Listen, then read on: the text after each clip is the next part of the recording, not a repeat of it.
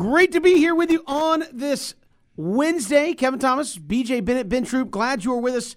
And we are loaded up here on the show. Coming up in just a little bit, we'll hear from Buck Belue, formerly the last quarterback to win a national championship for the University of Georgia. Now he's a party of two, Buck Belue and Stetson Bennett. We'll talk to uh, uh, Buck coming up here in just a, a, little bit on the show. Also, we'll break down. Uh, Ben will break down Brock Bowers and his performance over the course of the season. Also, Tony Barnhart, Mr. College Football, will join us. We'll talk about the significance of breaking that 41 year drought for the University of Georgia. And John Lastinger, former Georgia quarterback, 82 SEC championship winner and the 84 Cotton Bowl winner, he will join us here on the program. So, we're talking with a bunch of uh, former Georgia quarterbacks and Tony Barnhart today here on the show. So, plenty to get to over the course of uh, the next three hours on the show. Your phone calls always welcome 912 342 7184. 912 342 7184. Obviously, Georgia. Hey, you woke up today, you're still national champs. Just want to throw that out there. Is that how that works? Yeah. Well, I've seen a lot of people go, I can't, I still can't believe it. Well, b- believe it. It happened. Uh, so we'll take more of your phone calls. You can hit us up on Twitter at Pigskin Radio. At Pigskin Radio. We're also streaming live on Facebook, Twitter, and YouTube. So you can join us that way as well. But you talk about capping off the season 14 and 1. Uh, ben and BJ, 13 wins on the year of 15 or more points on the season. How dominant do you think this football team was? And obviously, when you take a step back, the longer you get away from that game, you get a little more perspective on it. But just how dominant was this football team, obviously, in 2021? I think I think much more dominant than people initially realize. Right when you think about when you think about Georgia, uh, I don't know that there's the same sense of awe, if that's the right word, that maybe you have had with some of the Alabama champions or uh, LSU, of course, a couple of years ago, scoring seemingly 50 points every week. But when you go look in those numbers, and I think that that uh, stat was was put out by ESPN College Football on Twitter. When you go look at what Georgia did, let me throw out some scores for you. Georgia played Arkansas when the Razorbacks were number eight in the country. That was a top 10 matchup. You won 37 to zero you shut out the number eight team in the country. You played Kentucky when Kentucky was undefeated and was ranked number 11 in the country. You beat the Wildcats 30 to 13. You played Auburn on the road. Haven't always been great there. Played Auburn on the road when they were number 18 in the country. You won 34 to 10. You played Tennessee, Ben, when Tennessee was seemingly, hey, Tennessee's back. Uh, you played them in Neyland Stadium. You won 41 to 17. Even going back to the beginning of the year, I know that game was tight and close, but you held Clemson, fresh off six straight trips to the college football playoff, to three points. That's it. And I, I know a lot of people have criticized Georgia's schedule. I think that's even overblown. I do, because for as much as people go, Clemson's not Clemson, they finished with 10 wins. Arkansas probably wasn't a top 10 team. They finished with nine wins out of the SEC West. Kentucky finished with 10 wins. And then look at what you did in the playoffs. You beat Michigan 34 to 11 in a game that was nowhere near that close. If if stylistically Ben Georgia wanted to score a couple of more touchdowns, they could have. Michigan got a quite frankly a meaningless touchdown and two-point conversion at the end of the game when Georgia was kind of in prevent let the clock roll mode. And then I know the Kelee Ringo interception kind of changed the dynamic of the score, but at the, at the end of the day, you beat Alabama by 15.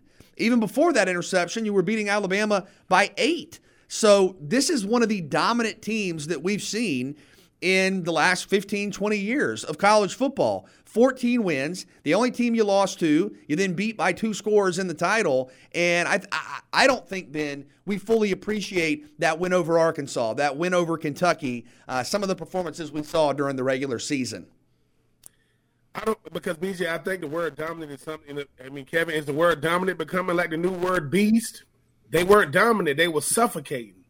This defense suffocated you. You didn't do anything. And it's like this.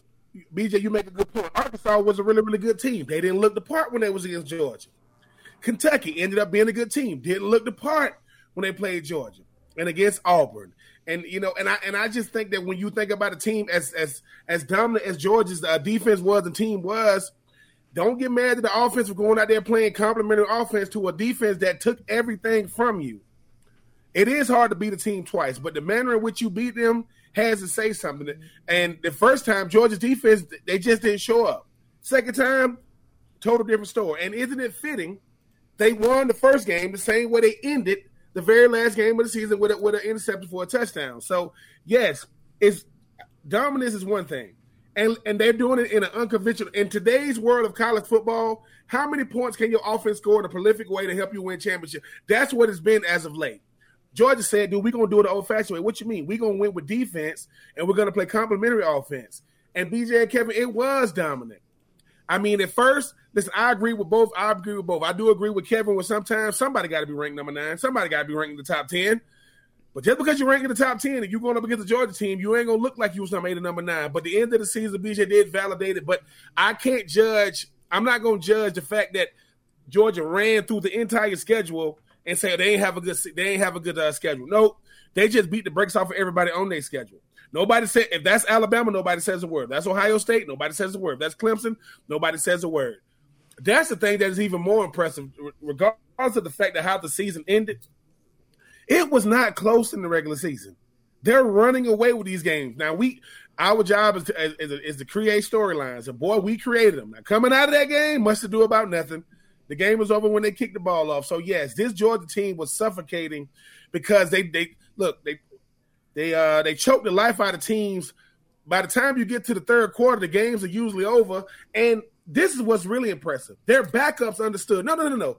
When the starters went out, there wasn't they hadn't scored. They're not gonna score on us. Think about that. The second string, like, dude, y'all not finna score on us. Why? Because we're getting ready to be starters. So we don't want to let the starters think, hey, dude, we're gonna have to play longer because y'all guys coming in making it look like a ball game. Nope. Because those starters aren't ending the game, the backups are. So yes, this was a suffocating uh, defense, a dominant team overall. But I'm just saying, you know how hard it is to keep, I don't know, what uh 13, what uh what 12, 12 teams, you know what, under 100 points? Are you serious? I, I just think that, that that's something that we may never ever see again. And like I said, Georgia won their way. Suffocating defense, complementary offense, but that defense, man, I, Kevin, BJ, you're gonna have to find, you're gonna have to dig deep because the offenses are built to score now with the rules, with how they run offenses, and they said, nope, we're gonna take everything from you. And I'm sorry, I hate, I hate to, I hate to jump all over them Vanderbilt boys, but when we saw the game, I like, is that like, is that serious? Like, yeah, dude, they they literally gave them anything. And my Gators, I'm sorry, we we didn't make ourselves look good against them dogs either. so again, BJ, you're talking about the the level of domination uh, in college football for this uh, this Georgia team, and that's what it takes to win a national championship. You look at what Alabama's done, dominating when Clemson was doing it. They dominated virtually everybody. I, I think you see, uh, you go back even in the mid '90s. a lot of times, uh, BJ and Ben, you'd go back and say well, Tennessee won the national championship or Michigan or whoever did it, you'd say, oh, they had two or three pretty close games in there, and they kind of were able to pull it out and get the job done. Last handful of years, the teams that win it all have been crushing everybody. There haven't been a whole lot of close games. Maybe the national championship, maybe uh, a playoff game, but for most part, in the regular season, they have one maybe relatively close game, and everything else is just dominating uh, the Clemson teams the, the Alabama's now Georgia this year. It's it's just kind of become that pattern of in the playoffs. Uh, if you're going to get there with the way the balance of power is swinging, it's like you're crushing everybody weeks one through twelve, and uh, that's what gets you there into that that position to win the national championship. Yeah, and, and I agree with you. I think Georgia this season has been right there with Alabama and LSU and, and Ohio State, the teams of the past uh, that we've seen seemingly win with with ease for much of the year. I think Georgia has as well. Uh, in terms of their approach and sort of their style, I don't know that we've seen Georgia always uh, go after that 50 point margin. I, I, you know, it seems like watching Georgia for portions of this season, the game, the score might be 30 13. I go back to the Kentucky game, for example, but that game was never one that was in doubt. That game was never one. It might have well have been 50 to 13. Uh, uh, and, and I think, I think that's where maybe we're not fully giving Georgia the credit this team deserves for dominating. I mean, I, I can look at just about every game on the schedule and say, late in the third quarter, early in the fourth quarter, there was no doubt at all. Not, well, if a play here happens and then there's a turnover or then there's a score. No, ball game. Like, there is no chance that this team is coming back. Georgia defensively just dominating, Georgia offensively in complete control, doing whatever the offense wanted to do. And I go back to that, I go back to that Orange Bowl. I told you guys, I did not think that game was going to be close. Just did not think that was a good matchup for Michigan and a very favorable matchup for Georgia. First drive of the, of the game what happened? Georgia gets the ball, Stetson to Brock Bowers down the field, touchdown. And I think in the first five minutes of that game, Stetson did not have an incompletion on the opening drive.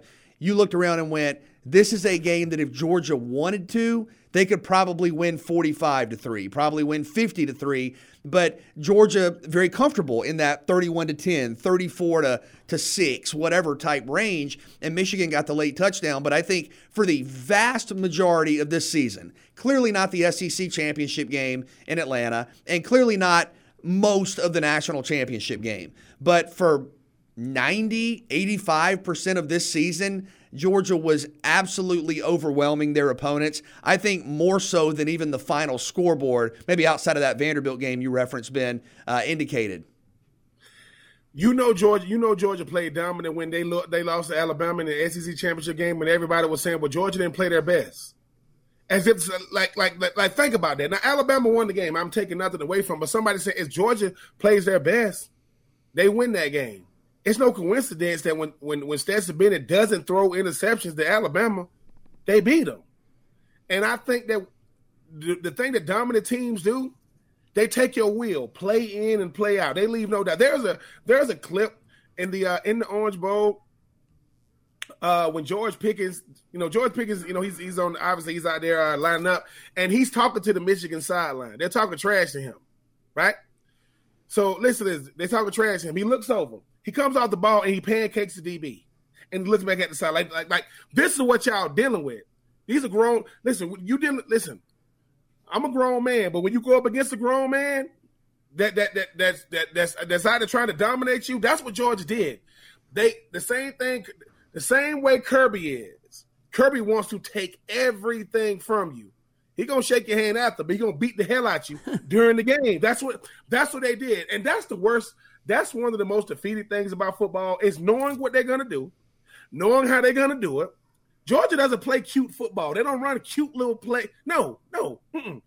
11 on 11, let's do it. And I go, dude, we can't do anything with nothing. You can't do nothing with them. So, hey, Georgia, for one year, and that's how it should be, we said this in 2019, said it in 2020. But when you look at the way Georgia did it on defense, nobody wants to deal with that because everybody's they ain't that good. Yeah, well, regular season, if the only team beat them is Alabama, that should tell you how good Georgia was in 2021. Absolutely good enough to uh, win the national championship. At the end of the day, when we come back, Buck Belue, he's going to join us, and we'll talk about adding another championship trophy to the trophy case. And he's got a little company in that quarterback room of signal callers who've won the national championship there at Georgia. We'll ask him about that and Stetson Bennett's performance as well. This is Three and Out all across the Southern Pigskin Radio Network. Have you back here Three and out on this Wednesday, Georgia, national champions of college football, and uh, the party still continuing uh, there for Bulldog, Ma- Bulldog Nation. Probably going to be going for quite some time. And uh, joining us here on the program, he won the national championship in 1980 there at quarterback uh, of the Dogs. Buck Belue uh, joins us here on Three and Out. Buck, welcome. How are you? Man, we are doing well. We are just so thrilled to see this team win the national title and – this fan base can now relax because look, man, they've been catching all this static from Florida fans, Tennessee fans, Auburn fans, Alabama fans, uh, uh, Clemson fans. They don't have to put up with that anymore, man. I'm so happy for the Bulldog Nation they won't have to hear any more about how they hadn't won a title since 1980. I was going to say, Buck, you've been in a very exclusive club. Uh, the starting quarterback to win a national championship, and as you said, it's just been you hanging out in there. Now you got yourself a little company uh, with, with, Stetson Bennett. What can you say about that young man and the uh, the face of adversity, not only from other people, but a lot of times some of the own fan base who thought eh, there might be a better option out there.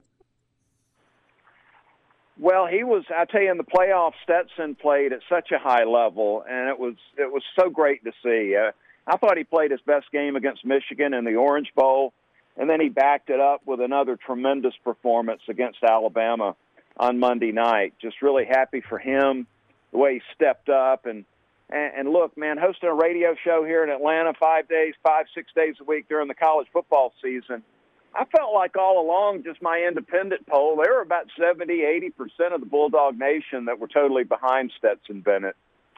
So it's a lot like, you know, sports talk radio. Uh, you can't please all the people any of the time as a quarterback. So I thought he dealt with that, uh, you know, uh, really awesome. As a matter of fact, he is he's got a lot to be proud of. Uh, Buck, the resiliency of Stetson Bennett at the end of that game. You had the controversial review, the fumble. Alabama takes the lead, and then from that point, uh, Bennett is five of five for 83 yards with two touchdowns. Talk about that finish to the game and just having that confidence to bounce back and lead Georgia to, to a to a victory late. Well, he's just so mentally tough. You know, the perseverance he's gone through to get where he's at. You know, it just didn't seem to be any any problem at all. Uh, you know, I just really I thought his best throw was the touchdown pass to AD Mitchell late in the game. Just dropped a dime on that touchdown pass, and you know, I, I don't think that was a fumble either. I'm sorry. Just after looking at the replay, man, I I see his arm moving forward when that ball came out of there. So, yeah, I'm just going to say Stetson played that game without turning the ball over, which was huge uh, in the game. Georgia winning the turnover battle. And and uh, Buck, when you think about who who he did it against, I mean, obviously uh, Alabama's been a thorn in Georgia's side, you know, and, and their side as of late. And then you know, going back to when you guys won it uh, against Notre Dame, what is it about winning against a team like Alabama, who is the premier school in college football right now? Man, I tell you, in 1980, we were able to take down Notre Dame, which, you know, is a blue blood program. And, you know, we couldn't have picked out a better opponent to be able to do something special like that. And to beat Alabama right now, we're seeing the Crimson Tide under Nick Saban. This is the greatest run of success in college football history. So for Georgia to get that second opportunity and then cash in win the national title. That's got to be a great feeling, and that's something they're going to hold close to them for decades to come. Being able to get over that Alabama hump and take down uh, Nick Saban and the Crimson Tide. Buck Belue joining us here on uh, Three and Out, and, and, and, Buck, you talk about everybody obviously can appreciate what it means uh, for the University of Georgia to finally break through, but what does it mean to be a national champion? uh, quarterback, head coach at Georgia, and carry that around with you in this state? Because up until Monday night, it was you and, and Vince Dooley that kind of had those distinctions a head coach, a quarterback to bring it home. What does that mean now for Stetson and Kirby Smart to kind of be able to go around this state as I'm the head coach, I'm the quarterback that won the, the, the national championship at the University of Georgia? Well, they're going to be loved for uh, years to come. As I mentioned off the top, this Bulldog Nation is – passionate a college football fan base as there is in the country. And look, they're they're going to get loved on uh, for years to come. Stetson, doesn't my experience tells me he's going to play some free golf. Uh, it seems like all these superintendents and golf pros somehow have a connection to Georgia. So I I hope we can tee it up a little bit, but uh, you know they'll they'll always be remembered uh, for breaking the, the drought, the streak. And, and let's be honest here Georgia should have won multiple national titles since that 1980 game. Gosh, just recently, I think about 2012, Aaron Murray and the Dogs had Alabama on the ropes there late in the game. And that one slipped away. And then Jake Fromm in 2017, they're in overtime in the Natty. Uh, got Alabama down, and uh, Tua hits the big pass to win the game for Alabama. I mean, th- this drought should have never taken place. Buck, I know you guys had an iconic defense in 1980. Uh, this defense doing some things statistically that we haven't seen in a generation. Talk about watching and covering this defense all season and how good they were on Monday night. I was talking today about this might be the best defensive line in Georgia football history. And we look at 1980 at our team, and I, I totally, I'm, I believe totally that you're not going to win a national championship unless you're winning on the line of scrimmage. And our defensive line. Jimmy Payne was an All American player. He was uh, sort of reminds me of Travon Walker. Uh, we had Eddie Meat Cleaver Weaver in the middle at nose tackle, and he was taking on double teams and wreaking havoc. And Jordan Davis sort of filled that role on this team.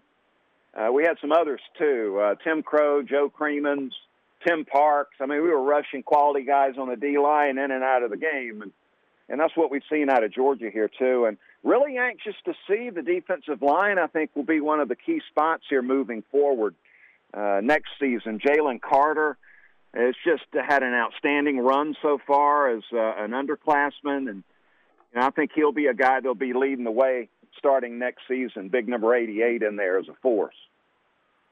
And Buck, I know Kevin asked you about, you know, uh, before Monday night, you know, yourself and Vince Dooley, or with the head coach and uh, you know, quarterback to say they won the national championship. What is that conversation gonna be like, Buck, with you and Stetson Bennett, a guy who not just did it his way, represented way more than just himself. That everybody's gonna have that, oh, he can't get it done because of this, because of that. What is gonna be that conversation with you and him if y'all do get a chance to have that sit down?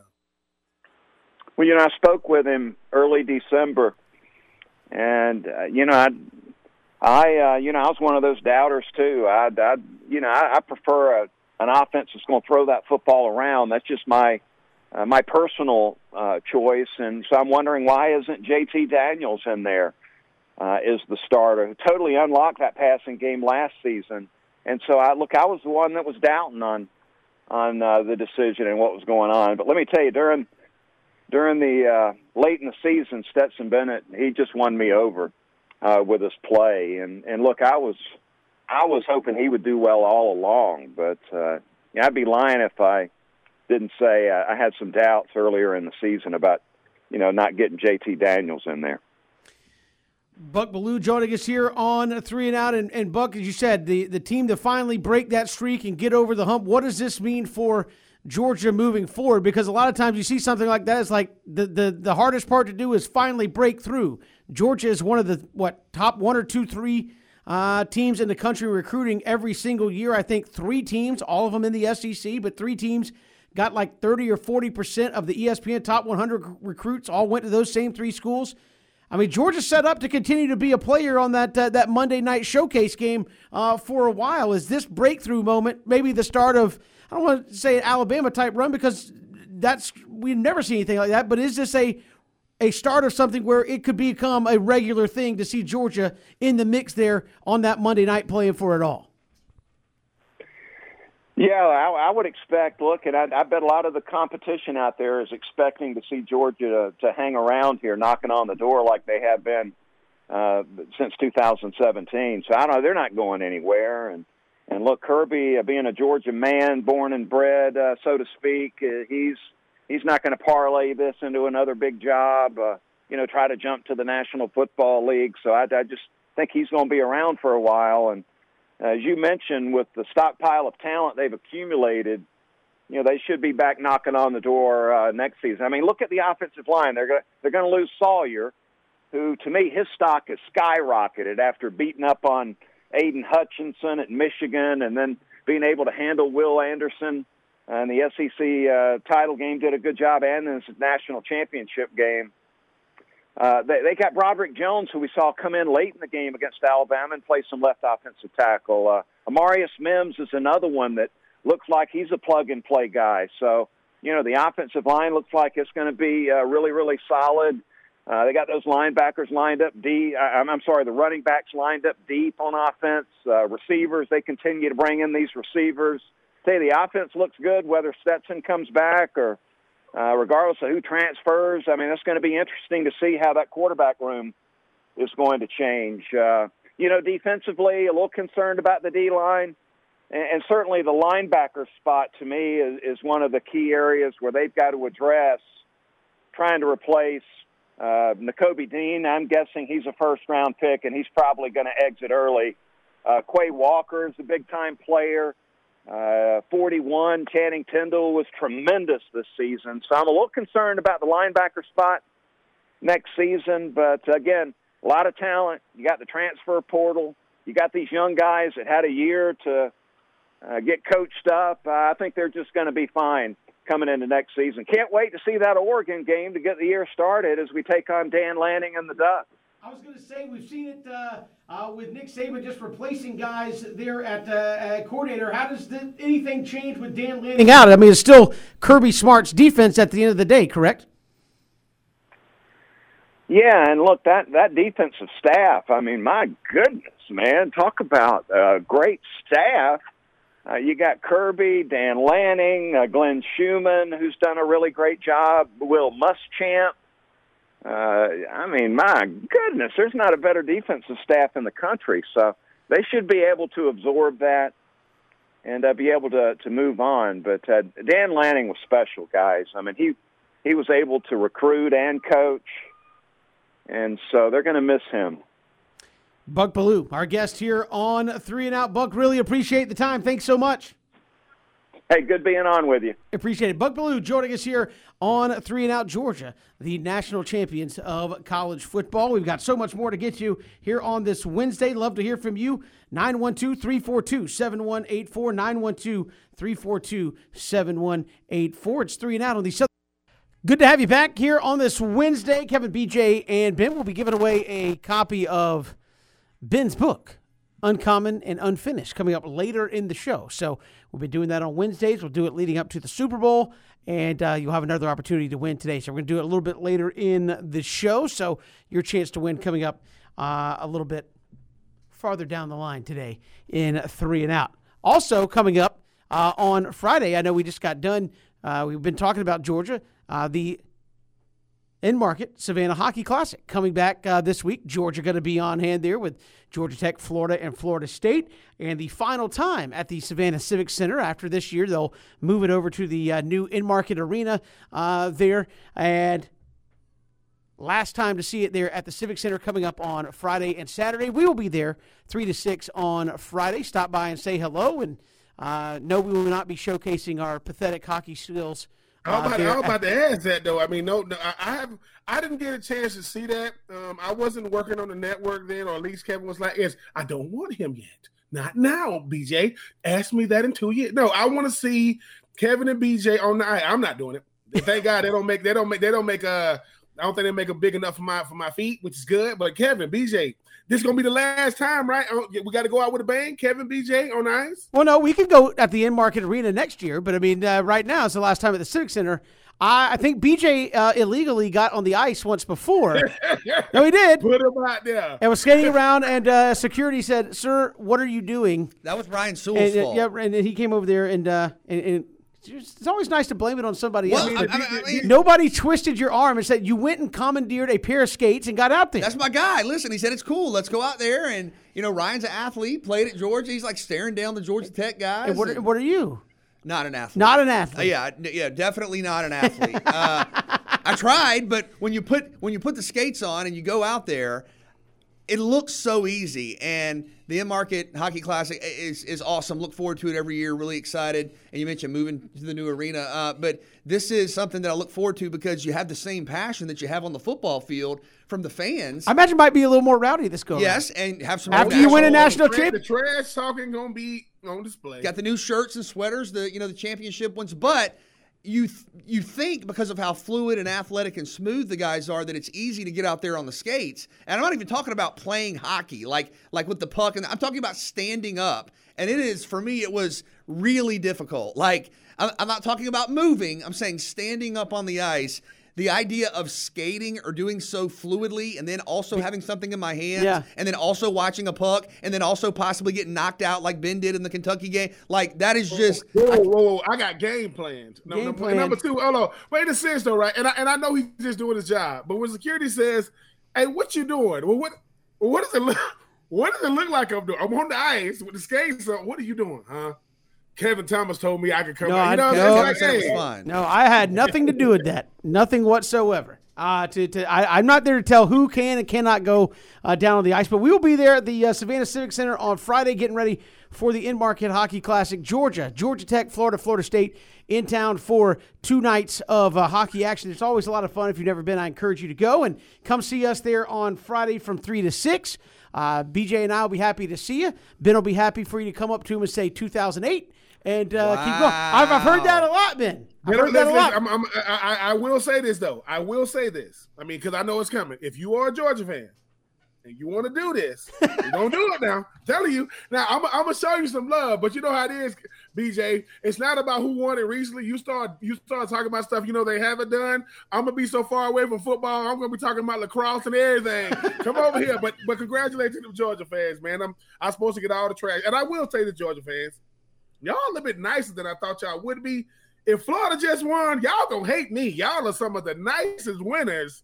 No one likes a gracious winner talk trash. I mean, dude, just give it time. time just give it time, right? So, I, so, you heard it right here, everybody. Friday, three to six, uh, Savannah Civic Center. Come see us. Ben says, "I'll I welcome it all."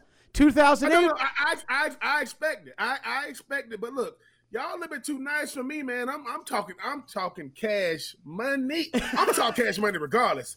But at least y'all y'all got the one up right now. we got more to come here. Three and out. Uh, we'll take three. Christian, you've done enough. Well, we'll come. We'll come back. Hour two, three and out. All across the Southern Pigskin Radio Network. Hit us up on Twitter at Pigskin Radio. Good to have you back. Three and out. Hour two. We got plenty to get to. We will talk with Tony Barnhart, Mr. College Football, about Georgia's uh, epic night there on Monday. He will join us coming up in just a little bit. We'll also have our tight end, great to tight end. We'll have Ben break down Brock Bowers and what's makes uh, him so special uh, there for the University of Georgia. So that coming up here uh, in this hour as well. But first, let's take three here on three and out. All right, fellas, our own Christian Gokel on Twitter put up the most iconic UGA pass. One of three plays. You got to vote for one. The run, Lindsey run, Belue to Scott, the hobnail boot play, or Stetson Bennett to A.D. Mitchell on Monday night in the national championship game. It's called Second and 18. Is that like uh, what was the Auburn one with uh, David Green? That was fourth and fourth and 26 or something like that. Fourth and a lot.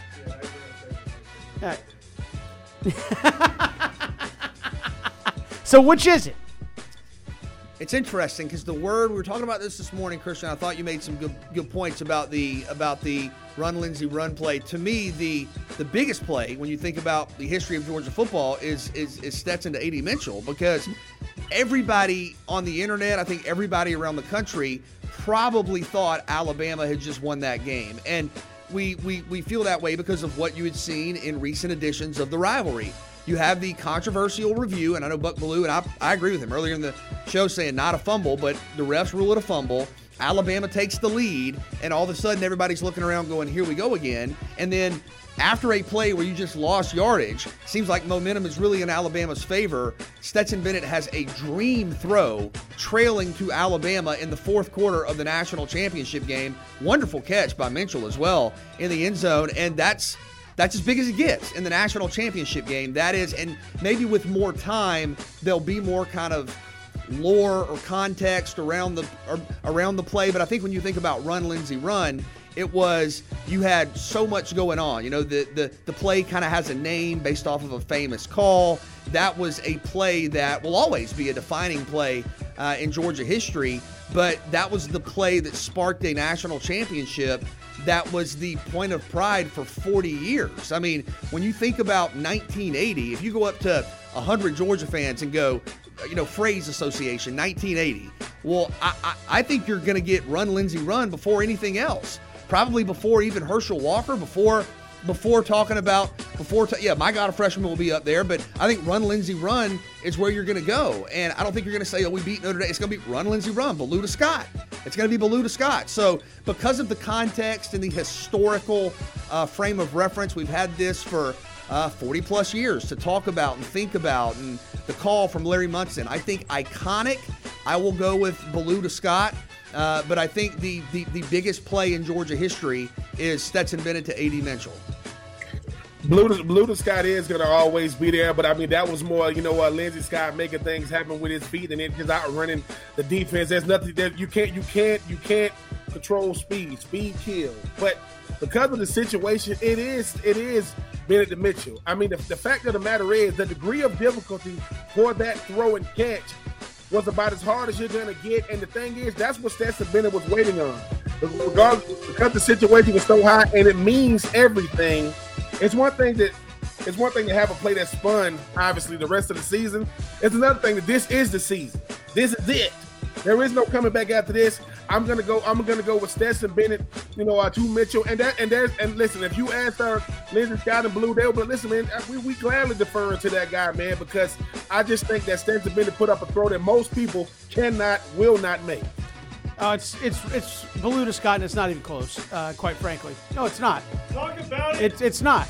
Did did did, uh, did when Kirby Smart was interviewed post game? Did he say, "Man, Stetson to AD Mitchell"? He said, "Nope, there's going to be property destroyed." Where'd that come from? Belue to Scott. Belue to Scott. Uh, also, uh, the singular pass that helped keep Georgia's championship hopes alive. If things were looking shady, uh, it comes there. Look, I, I, if I saw there's going to be property destroyed tonight, once I saw it a thousand times on Monday night. That didn't come from Stetson throwing it to AD Mitchell. Came from one play. That's the most iconic play in Georgia history, and will always be that, unless something just absolutely nuts happens and has the entire Georgia fan base. Unless the last play Monday night was Stetson Bennett launching it from his own 40 and Georgia won on that, then that would become it. But no, it's Belue to Scott. Not even close in my estimation. All right, quickly, take three before we get to Tony Barnhart. This is take two. Better defensive front. Georgia in 2021, which is loaded with talent, or that 2018 Clemson team, which I think the two deep uh, in that championship game uh, all got drafted. Everybody was talking about that two deep on the front uh, front defensive line there for Clemson. All moved on to the NFL. Better defensive line, Georgia this year or that 2018 Clemson? And those are the standards right there. I mean, right up there with uh, 2011 Alabama, probably. Yeah, that's brutal. I mean, I, I that, there's going to be a wrong answer, whatever you say here. Ben, I've talked to you a number of times about when we went to the ACC championship game that year, and I'm down on the field, and I'm just going, Dexter Lawrence, and it's the same thing with Jordan Davis. You see Jordan Davis and you know some of these guys. I think. I think the fact that when you go across the board, and, and we do have, and Kevin, you mentioned this in the show meeting, we do have maybe a little bit of, a, uh, or Clemson does have a little bit of an edge, and that we'd be able to, we've been able to see these guys be drafted, go to the NFL, so it kind of adds more to the resume. I think I might lean Clemson because you're talking about that that that starting group of Clelin Ferrell, Dexter Lawrence, Christian Wilkins, uh, Austin Bryant. You had Ben Boulware, uh, uh, Dexter Lawrence, a multi-time first-team All-American. I might feel differently in a couple of years when I have some more context to add to the resume, but right now I will say Clemson. Oh man, I mean, it's going to be very, very hard to go up against that 2018 defense, BJ. But I, ain't never seen nothing like what we saw this year with Georgia, right? You ain't never seen nothing like it. I mean, you didn't give up 100 points the whole, the whole season. I think you gave up three rushing touchdowns. I think that I think that 2018 defense for Clemson gave it like 13.1, 13.1 points a game. Georgia was way lower than that. I mean, it, it, that 2018 iconic, but I still think it's a Georgia D. We ain't seen nothing like it. in modern football. You you are keeping teams scoreless multiple times a year. It's got to be 2021 Georgia. Yeah, man, that's tough. It's, it's brutal. It is tough. They're both very, very good and very, very deep and talented. I'm going to say I will go with this year's Georgia team, but it's very, very close. Take three. Where does Nakobe Dean rank among Georgia's all-time great linebackers? I know BJ always accuse you of recency bias in a lot of your takes, but where do you think he ranks even as we move away from Monday night?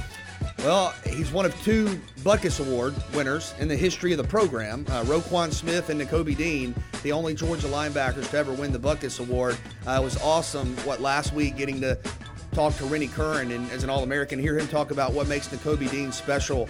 Uh, look, same thing as last question. You could go either way, maybe depending upon the day, the answer. I, I, I think I would, if I had to pick one, I think I would lean Nakobe Dean over Roquan Smith, just in terms of those two Butkus Award winners who had the better season. Uh, I, I, think maybe just a, a, a tad more uh, ability to rush the passer, perhaps. And uh, but I think Dean, and he's not going to have the great stats because of the way Georgia's defense worked this year. But I think he is. I think he's right up there. I mean, when you think about guys that come to mind, I mean, you're thinking about and, and Georgia's running back you, but not far from being linebacker you. When you think about, you know, and, and I'm not Ben. I, for me, I look at inside linebackers a little bit different than kind of edge rushers like Jarvis Jones, asked to do some different things. But even go back to Boss Bailey and Odell Thurman and Kendrell Bell. I mean, just all these iconic Georgia linebackers. I think uh, Dean is as good as as good as it gets. Oh man, I, I, I definitely think he's top ten, uh, top top what, what six or seven? I would say top six or seven. It's a recency bias thing. I do not think he's better than Roquan Smith. I do not think he's better than Rennie Curran. I do not think he's better than Kendrell Bell. I do not think he's better than Odell Thurman. These guys were lights out. Boss Bailey, super duper super athletic. Boss Bailey had six sacks and 114 tackle, led the team with tackles. That's what that's what uh you know that's what that's what uh Nakobe Dean is dealing with. But top six or seven, yes, but top five, yeah. Georgia Georgia has some dogs. No no pun intended. They had some boys that went out there and get it, got it done. The pun of the show for uh, for uh, for Ben for Ben Troupe there. I I still like for I guess just personal preference. I guess I would still go Roquan uh, Smith, uh, but Odell, you think?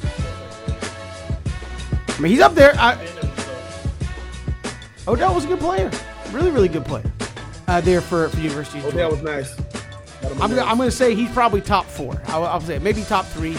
I'll put him up there, top three all time at uh, at Georgia. We'll come back. Tony Barnhart, Mr. College Football, will join us when we return, right here on Three and Out on the Southern Pigskin Radio Network.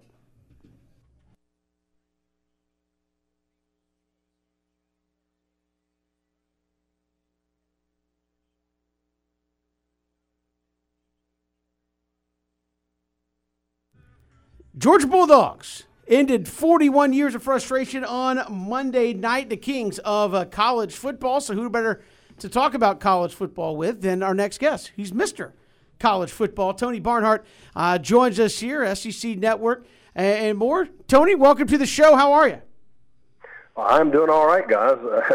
I just got home last night. I was on a plane with a lot of very tired but very happy bulldogs. It was a it was a special day. Uh, and, and, Tony, I know uh, as uh, a guy who uh, I believe went to Georgia, have been uh, covering sports in the state of Georgia, both on the local and national level. Is there any way to overstate, I guess, what that means to a large majority of people in the state of Georgia? What happened on Monday night? No, you, you can't overstate it. Uh, I mean, I've, I've lived all but about eight years of my life in the state of Georgia. I grew up here. I went to school here. Uh, and I, I was making some phone calls at the end of the game. I called my wife, and she's crying. She's talking to my daughter, who's got a two degrees from Georgia, and she's crying. It's just 41 times. And one of my fraternity brothers I watched the game with at the uh, at the stadium, he was crying. He said, "You know, 41 years is a long time to wait." So no, you can't overstate what this means to the Georgia people. Tony, you're a great storyteller. Uh, have we seen much like Stetson Bennett, and and what type of story is this going to be throughout the ages of college football? If you gave the script of Stetson Bennett's story to a Hollywood producer, he'd laugh you out of the room. Said you, you, you no, that's that kind of stuff. Yeah, you can fantasize about it. It doesn't happen in real life. You don't walk on at a place like Georgia and then eventually lead the t- team to the national championship. I mean, that's Rudy kind of stuff, okay? But uh, it, it's an it's an incredible story, and what's so amazing is that as the story is winding down, it looks like it's going to have an unhappy ending. Uh, with with that turnover, he dropped a ball early today, but to his credit, he said after the game, "I was not going to be the reason we lost this game." And he made just some major league throws down the stretch. And it, it is a story. People love stories of perseverance and redemption, and that's what Stetson Bennett is. He he overcame a lot, and he persevered. And Tony, you talk about uh, talking with your wife that was crying. You talking, you know, uh, with your with your daughter but you were in the stands, right? You were in the stands with your frat brothers, I believe. What was that like? Just saying, listen, I want obviously you want this thing to end the way it ended, but to know you were sharing it with guys that you came up in college with had to mean that much more to you.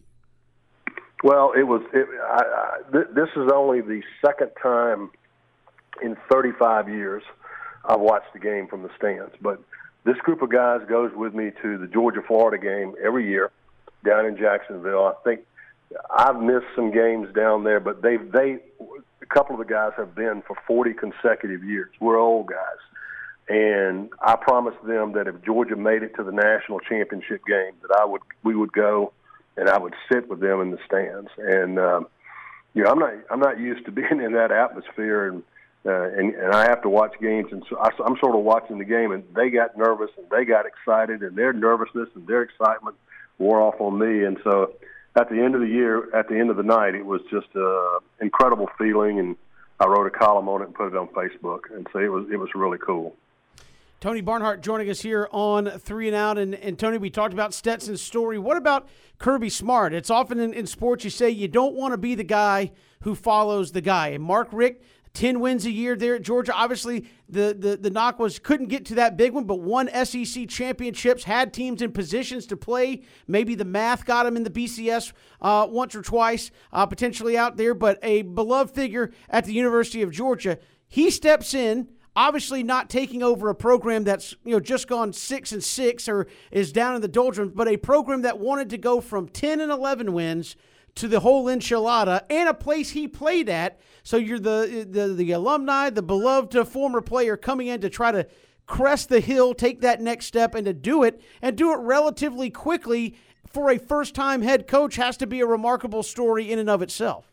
Well, think about this. Kirby Smart has been the head. First of all, he's only 46 years old. He's been the head coach at Georgia for six years. In six years, he's won 66 games.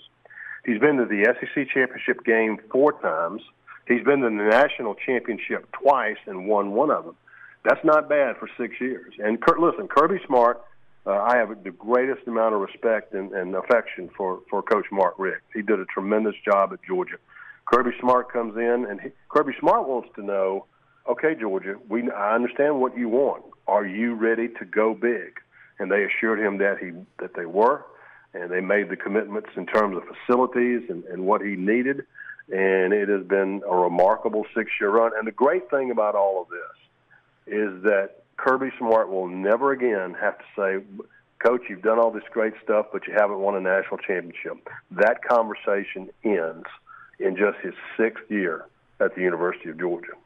So, Tony, you're talking about a coach that obviously played uh, for the program he's leading. Uh, doesn't look like he would take another job. Uh, you know, certainly uh, still in his late 40s. How sustainable is this? Could Georgia emerge alongside, and maybe even if you kind of glance down the line, potentially overtake Alabama big picture as the top program in college football? Well, it's totally sustainable because all the elements are there. First of all, there's not a recruiting base in America that's better than the state of Georgia. Everybody recruits here. The com- financial commitment to the program is strong and will be even stronger uh, after this. Uh, and you, you, you know, the, qu- the question is, you've got to be willing. I heard Rick Neuheisel say this many years ago, and he's right. When you're in a position like Georgia, or Alabama, Florida, Tennessee, you've got to be willing to finance your expectations, and Georgia's going to do that.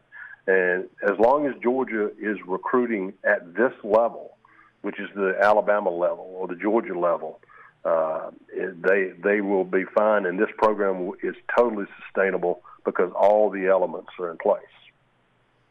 And Tony, when you think when you think about like what Georgia is doing, you know, you got the Georgia way of doing things, but then you we talk about Kirby Smart and what he's done in six years.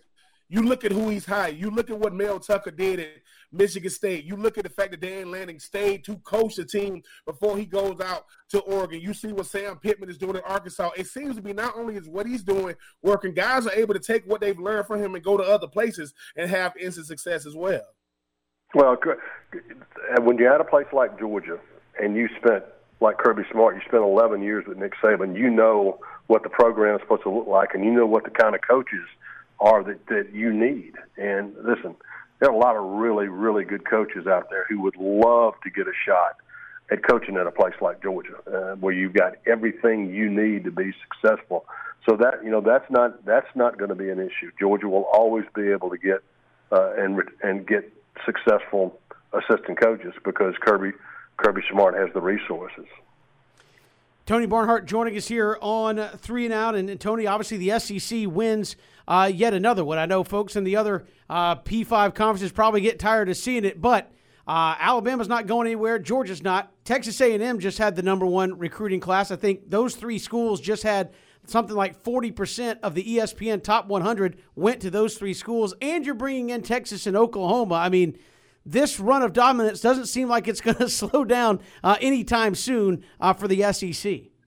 No, and, and the other conferences had better get used to it. And it's yet another reason why we need to go ahead and expand the playoff. Okay, there, there needs to be more teams and more programs involved, uh, and ho- hopefully, sometime in this year, the the other conference commissioners will come to their senses and realize this is that. Yeah, will the SEC thrive under a 12 team playoff? Yep, they pretty much will. But a lot of other teams are going to have access as, as well. Uh, you know, the 14 things have been working out pretty good for the SEC. There's no really no pressure But if you want to do what's best for college football and make it a more inclusive sport, you'll go to a 12 team playoff. Finally, to that end, I mean, what's what's the what's what's preventing us from getting to that point? I know you had right there before the national championship game kind of a lack of a consensus as to what's on the horizon, but what's standing in the way of playoff expansion and do you ultimately think inevitably we will widen this thing? Well, what's standing in the way of expansion is the commissioner of the Big Ten, the commissioner of the Pac-12, the commissioner of the ACC. Uh, they formed what is uh, somehow called the alliance, where they wanted to do things slowly and and basically they, they didn't want, they felt like the SEC was going to take over the world, uh, and that is a and you know I th- it's going to happen. Well, first of all, it's going to happen. The only question, the only variable is time. Uh, those of us who follow the game, who, who who love the game, would like to see it done as soon as possible but there are financial implications in, in all this, and so it, it's going to get done. But we may have to get to the end of this current contract, uh, which is the 2025 season, before we can get a new deal. But yeah, we we could we could do it tomorrow if the commissioners of those three conferences conferences would just come to their senses.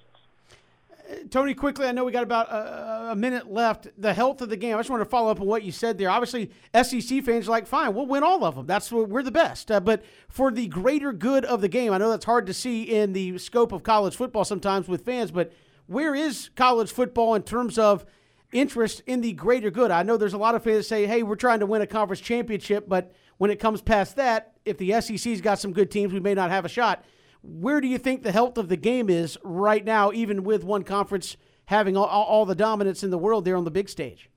Well, I think the game is going to be fine as long as we we're, we're more inclusive. That to me, that is the that is the challenge. Uh, you need, uh, you know, it gives the teams in the SEC, and particularly Alabama and Georgia, a tremendous recruiting advantage. That you mentioned that that 40% of the players will go into these two schools. Why? Because they know they've got a reasonable shot at going to the playoffs, and they can use that in recruiting. If you had 12 teams go into the playoffs, there would be more schools that could go into living rooms and say, okay, we have as good a chance as any of these schools in the Power Five of going to the the uh, the playoffs. And once more teams get into the playoffs, it will it will spread the recruits from many uh, to more people instead of being concentrated in four or five schools. That's got to be more healthy for the game. Tony Barnhart, Mr. College Football, our guest here on Three and Out. Tony, appreciate the time. Thanks so much. Okay, guys. Tony Barnhart. Always enjoy talking football with him, Mr. College Football. You can see him on SEC Network and a long time covering uh, the sport of college football. And certainly he knows uh, well the history that was made there on uh, on Monday night as uh, Georgia and as we talked about there at the end, the SEC continuing uh, their their reign of dominance over over college football. And it was cool to hear his perspective on you know Stetson Bennett saying, "Hey, you go into a movie director's yeah. office and say, check out this script." Yeah, it's too cheap. I mean, it, it really is too cheesy, too sappy if you just put it on paper of how it played out. But it happened in, in, real life. Yeah, the best stories are real life, and and you know you saw that with Stetson Bennett and uh, you know countless guys on on on this Georgia roster who have helped uh, the Bulldogs achieve achieve history. Uh, uh, impact lives with what this game has meant to people in terms of winning a championship and changing the talking points. And uh, you know, like like like Tony said, never again will Kirby Smart or uh, you know any of these players ever say, "Well, 1980, well, you guys have been great. You know, you won the Rose Bowl, but you won the SEC championship, but no, you have the national title." And uh, Ben, it was uh, just to kind of recap all that. It was incredible, but there's Tony Barnhart, who's been one of the you know leading college football journalists saying this is something that, you know, my friends, my family, emotions all over the place. That was really powerful. It really, really was. And Tony Barnhart and everybody, all these uh, former uh, UGA, uh, you know, alum, it was a bunch of them there. I mean, it really, really, it was star studded all over the place because that's how much the University of Georgia means to their alumni, to their fan base. And he, I mean, to say that if we ever go to the national championship, I'm going to be in the stands and his and his and his friends, and he said go to the Florida Georgia game or Georgia Florida game to you Georgia fans every single year. It just look, it meant everything to them Georgia fans. And I mean, them Georgia alumni. Why wouldn't I mean? You know, L. Duncan. You know, on, on television on the Paul Finebaum show said, "Paul, I'm here to talk trash. I'm telling you right now, I'm not going to be professional. I'm talking trash. I'm seeing DJ Shockley and those guys out there. Alvin Kamara was out there with Mark Ingram, and Alvin Kamara transferred to freaking uh freaking Tennessee because he wanted to be at the game. That's how big this game was. So I do. I am happy for Tony Barnhart and those guys, and like he said, I mean, it is a storybook uh, it is a storybook uh, type ending for for uh, Stetson Bennett, but somebody's to have to plan. BJ, I mean, old man football. You think you got a script in you to go out there and throw a couple of touchdown passes? Don't get scared now. They call your phone. You got to answer the call. Yeah, more touchdown passes for me. That ain't happening. I'm just saying, how many, touchdown passes, how many touchdown passes do you have right now currently in the old man football? What's your, uh, what's I think your my touchdown to interception ratio is like 95 to 4. I'm pretty sure. What is your touchdown to interception ratio when, when targeting uh, a one Kevin Thomas? Yeah, yeah, yeah. 100%. Kevin, yeah, Kevin's running like 70 yard seam route saying, why can't you get it down the field to me? No, no. BJ shows up and says, Man, I'm dropping dimes out there. I literally run 20 yards downfield. He goes, I can't throw it that far. Who do you think I am? I'm like, well, you're out here saying you're dropping down. No, dimes. no, no. Okay, let's I also. was open. If we're bringing clarity, you got there like an hour and a half after we had been playing, to r- running one route, talking about feed me the rock. Feed me. No, no, no. I get I get the whole you feel like playing today. I'm tired as hell. But I mean I'm gonna go out there and run. Kevin wants to rock. I'm I'm just embracing my inner wide receiver. I'm open on every play. Give it to me. I'm not going to drop it. That's fine. Hey, you and Cody always open. Uh, never been covered a day in my life. Right, Ben? That's how it works, I mean, right? I mean, yeah. Listen, Kevin said if you want me to show up and you're not gonna utilize my talents, I'm gonna Antonio Brown you. I'm gone. No, I'm leaving right now. This is just Pump the- the- crowd and I'm gone. Sample size of one. I'm going to ask the guy here. Ben, in all of your years at Florida, in all of your years in the National Football League, in all of your time at Butler High School, did you ever walk back in the huddle and say, yeah, man, I was covered on that play? Not one time, I'm betting. Uh, no, no, I'm- I'm not. No, I'm not gonna say. Even if that happened, I'm not gonna say that. That's what I'm But you saying. got- yeah, you got to have that competitive juice. No, no, no. For everybody who think, listen, there's a lot of athletic arrogance that goes on with all grown men. BJ only cares about what he did on the positive side of things. BJ gonna let you know what he did and what you could have. Where done were the better. interceptions? There aren't no. In- there there aren't any interceptions. BJ, BJ, I, BJ, PJ threw me a pass, and you and your brother hit me in my back before the ball got there, and looked at me like, "And I'm just saying, it's cool though." You're going both ways, offense and defense. We got more to come here at three now. Speaking of running routes, Brock Bowers certainly could do that and bring in some great catches. We'll have Ben dissect uh, Georgia's freshman tight end when we come back. It's three and out, Southern Pigskin Radio Network.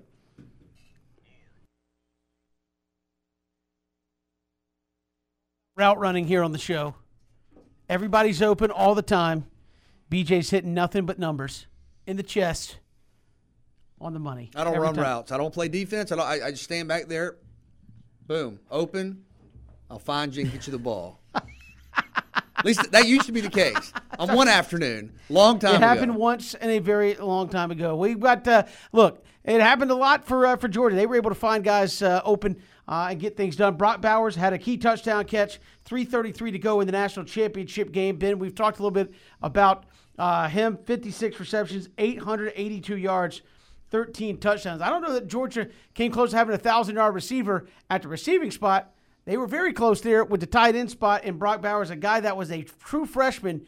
What do you see from him? Uh, obviously, if he continues this pace, he's only going to get two more seasons in Athens, Ben. But what do you see from that guy as it relates to the tight end position? wise beyond his years, a guy that just understands uh understands like uh spacing on the field, and he's a physical freak. I, I don't know I don't know too many guys that has that much speed at his size. You can't coach speed, you can't coach athleticism, and he has it. But the thing that stands out with the most Brock Bowers is he does it when it matters. Like he ain't just out there giving you stats for nothing. You keep on saying, who was this guy?" I mean, obviously, I broke down tape of him running away uh, from a safety who had an angle on him he he he shows that all you need is a guy. Like when it comes to football, you don't need multiple guys to get it done. You need a you need a guy on the outside that can make plays when needed. You need a guy at the tight end position who can make plays uh, when needed, and you need a, and you need a, a, a solid run game. If you don't believe me, go look at Kansas City. Who they run their passing game through? Travis Kelce. Who who do who do, who do the Raiders run their passing game through? That would be Darren Waller. Who do San Francisco run their passing game through? That would be George Kittle. And he looked like Kyle Pitts as a senior or a junior as a freshman. He's giving you Kyle Pitts type numbers, type type production. 13 touchdowns means he's affecting the scoreboard. That's how you affect the game. First downs, touchdowns, impact. He has it all. And the fact that he's doing it as a freshman shows that the game isn't too big for him. He wants he I mean he wants to be in the spotlight. He knows that he's going to be the one everybody's trying to stop. Good luck with that. The game hasn't even slowed down for him yet. Go back to the SEC championship game. Led all led all led all uh, receivers and uh, catches, yards, and a touchdown. You t- you go back to the, you go back to the Orange Bowl. They open up touchdown. Uh, you know to um Brock Bowers and obviously uh, made his impact felt. And and the and the greatest thing is, I don't think he cares that I don't know him, but I don't think he cares that much about uh, you know, BJ filling up the box score. He cares about being impactful. That's what he is. Like, because you say how, how good when Kyle Pitts played last year, he looks like how he played. This dude like he, he can run, he can. And when he gets out there on the field, he's the most dominant player. Brock Bowers at certain parts of this season was the best player for Georgia on offense. And that's taking nothing away from Stetson or Zebo or George Pickens or Burton or Kearis Jackson or, or you know, so, or Cook. Uh, the biggest, the most, listen, the best player to me for Georgia this year, the best player for me for Georgia this year was Stetson Bennett. The most impactful player was probably Brock Bowers because you was going into this season, BJ, and, I, and, I, and obviously I didn't I didn't mess uh, with Brooks Austin about it. You're supposed to have 2,000 yard receivers on the outside. One guy gets hurt, and people forget this. Brock Bowers wasn't even supposed to play. That was supposed to be Arik Gilbert. He was supposed to be the starter. Darnell Washington was supposed to be the backup. This guy ended up starting, leading the team in catches, yards, touchdowns. Brock Bowers, he is a beast. He is a freak, whatever you want to call him. But when you when you when you uh, when you put him out there on the field, BJ, good luck with trying to stop him because you couldn't even do it. Alabama couldn't do it twice Michigan, hey man, y'all had to deal with him. And, and SEC defenses, hey man, he kept those defensive coordinators up night. But yeah, I, I, think this kid, I think the sky's gonna be. He got a, he got a chance to rewrite all the record books, not just at Georgia, but maybe at the tight end position in the SEC.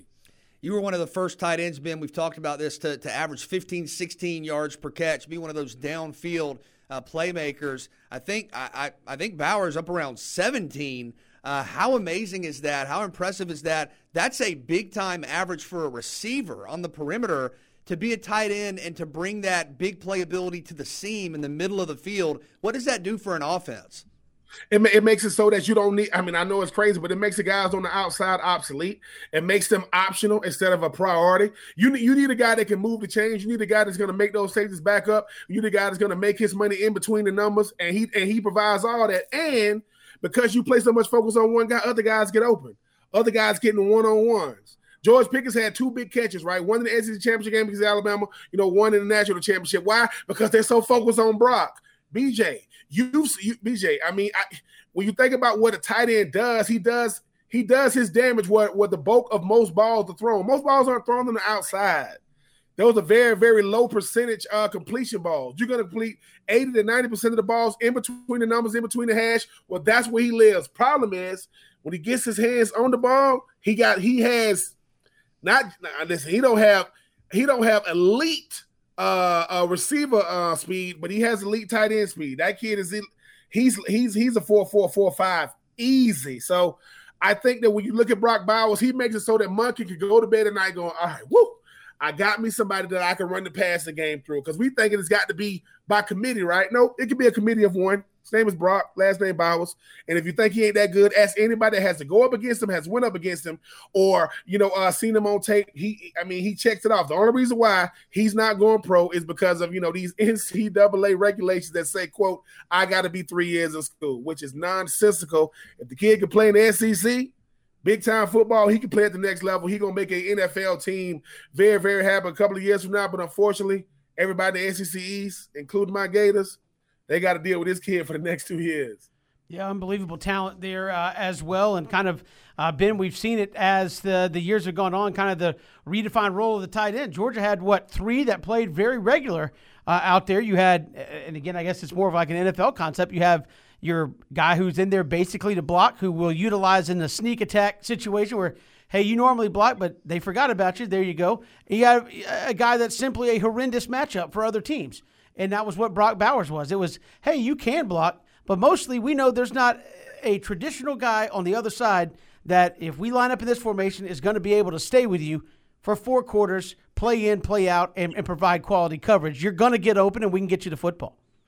Brock Bowers is a specialist. He specializes in getting open.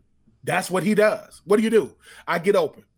Put put anybody on the cornerbacks, safeties, linebackers, and I get open. And he, and I do it consistently. Okay. Well, can you stretch the field? Yes. Can you turn one play into can you turn a play into one play for a score? Yes, I have breakaway game breaking speed at the tight end position. You know, I'm six, I'm six three, six four. I'm about 230, 235. But when the ball in my hand, you might as well call me a sprinter because I'm trying to get in that zone. How many touchdowns? 13. For a career? No, as a freshman. What? 13 touchdowns? Yes, double digit touchdowns at the at the at the receiver position. That's productivity. That means I'm getting it done. How many catches do you average a game? Doesn't matter. How many yards do you average a game? Doesn't matter. I get first downs, touchdowns, impact the game. So BJ, Kevin, people are, he is a weapon. He he's not he's not a mismatch nightmare. He's a weapon. Every I mean they didn't didn't he have a rushing touchdown? I mean the kid can do it all. I mean basically basically every every offensive coordinator wants a toy. All of them do. I want a toy. I, I mean I got this kid named Brock Bowers, right? When I watch what this kid does, and that's what they do. He makes the playbook expand, but all those plays that's being they all call for him. So I'm just saying, I, I, love to see him do what he does. I'm a fan of these players first, like I said, and Brock Bowers is about as good as I've seen. BJ, and obviously that's some unique company. Now we talk about tight end play in the SEC. You got some big names, but I don't think nobody came out the gate like this. Yeah, and I think as you mentioned, Kevin, NFL scouts already looking at this guy going, what what year is this? What year is he? I mean, this guy is a generational talent at that position. Absolutely. We've got much more to come here on Three and Out. Hit us up on Twitter at Pigskin Radio, 912 342 7184. We'll give away uh, one of Ben's books, Uncommon and Unfinished, the Ben Troupe story, a little bit later in the show. So keep listening for your chance to win. It's Three and Out on the Southern Pigskin Radio Network.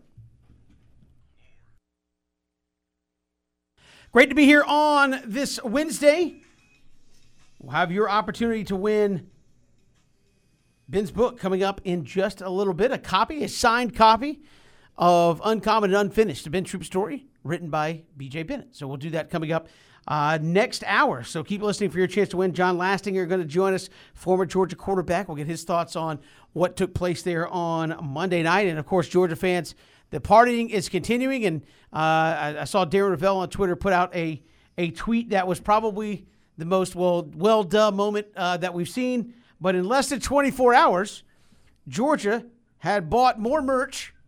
Georgia Bulldog fans and Georgia Bulldogs had sold more merch on Fanatics than the previous bestseller, which was Alabama 2021, did in the 30 days after winning their title. And obviously, some factors play into that. One, that was Alabama's latest title. So unless you're saying, well, I got the 2018 jersey. yeah. I, I, need to get the 2020 jersey. So uh, I have to do that. But Georgia also, this is like 40 years of stash under the mattress money where now everybody's got to get their championship merch, right? I mean, it's like the Atlanta Braves. Everybody, no, nobody had seen this happen in like 25 years. You're going to buy the World Series gear, right? You're going to be like, they, they won it. This is double that almost. So it's like 40 years of frustration. What are you not going to buy the championship merch if you're a Georgia fan? You, you know, it's like it's going to happen. So, not surprising. The least surprising thing that has happened in 2022 to date. No, the buildup. I mean, this has been, you've released the kraken of anticipation and, and, and energy and excitement. I mean, this is like, it's taking over. It's taking every, yeah. everywhere you look. It's Georgia football, the title, the yeah. championship, 1980. And there's like uh, like the minimum amount of merch you're going to buy is you know probably a couple hundred. I mean, you got to get the shirt, you got to get the hat, probably got to get the Coke bottles, the commemorative Coke bottles, all all kind of stuff. Yeah, you know, here's the eight by ten. No, you're getting it all, and everybody you see at some point will have a Georgia championship. I mean, I don't even know if you're if you're now if you're a fan of Florida. I'm not saying like bit, but or if you're a Georgia Tech fan, but I think if you're even like a casual sports fan in the state because it's such a historic moment. Even if you're not, you know, a I've been a Bulldog fan my yeah. whole life dude, Georgia just won the. It's, it's the it's, it's the story of a generation. Yeah. So, and it's yes. a nice color complement to the Carolina national championship okay. that you wear in the fall. I'm just saying that's. Uh, you got the Georgia football. Yeah, you got the, the, Georgia Duke football Carolina national championship, and then you got the Coach K farewell tour championship that uh, that you got to wear. Everybody, to complete the Georgia uh, ensemble. Everybody's giggling. Okay. Sorry. Yeah. No. Okay. But it, I, it, it, it's funny because it's true. Yeah. If it wasn't true, it wouldn't be funny.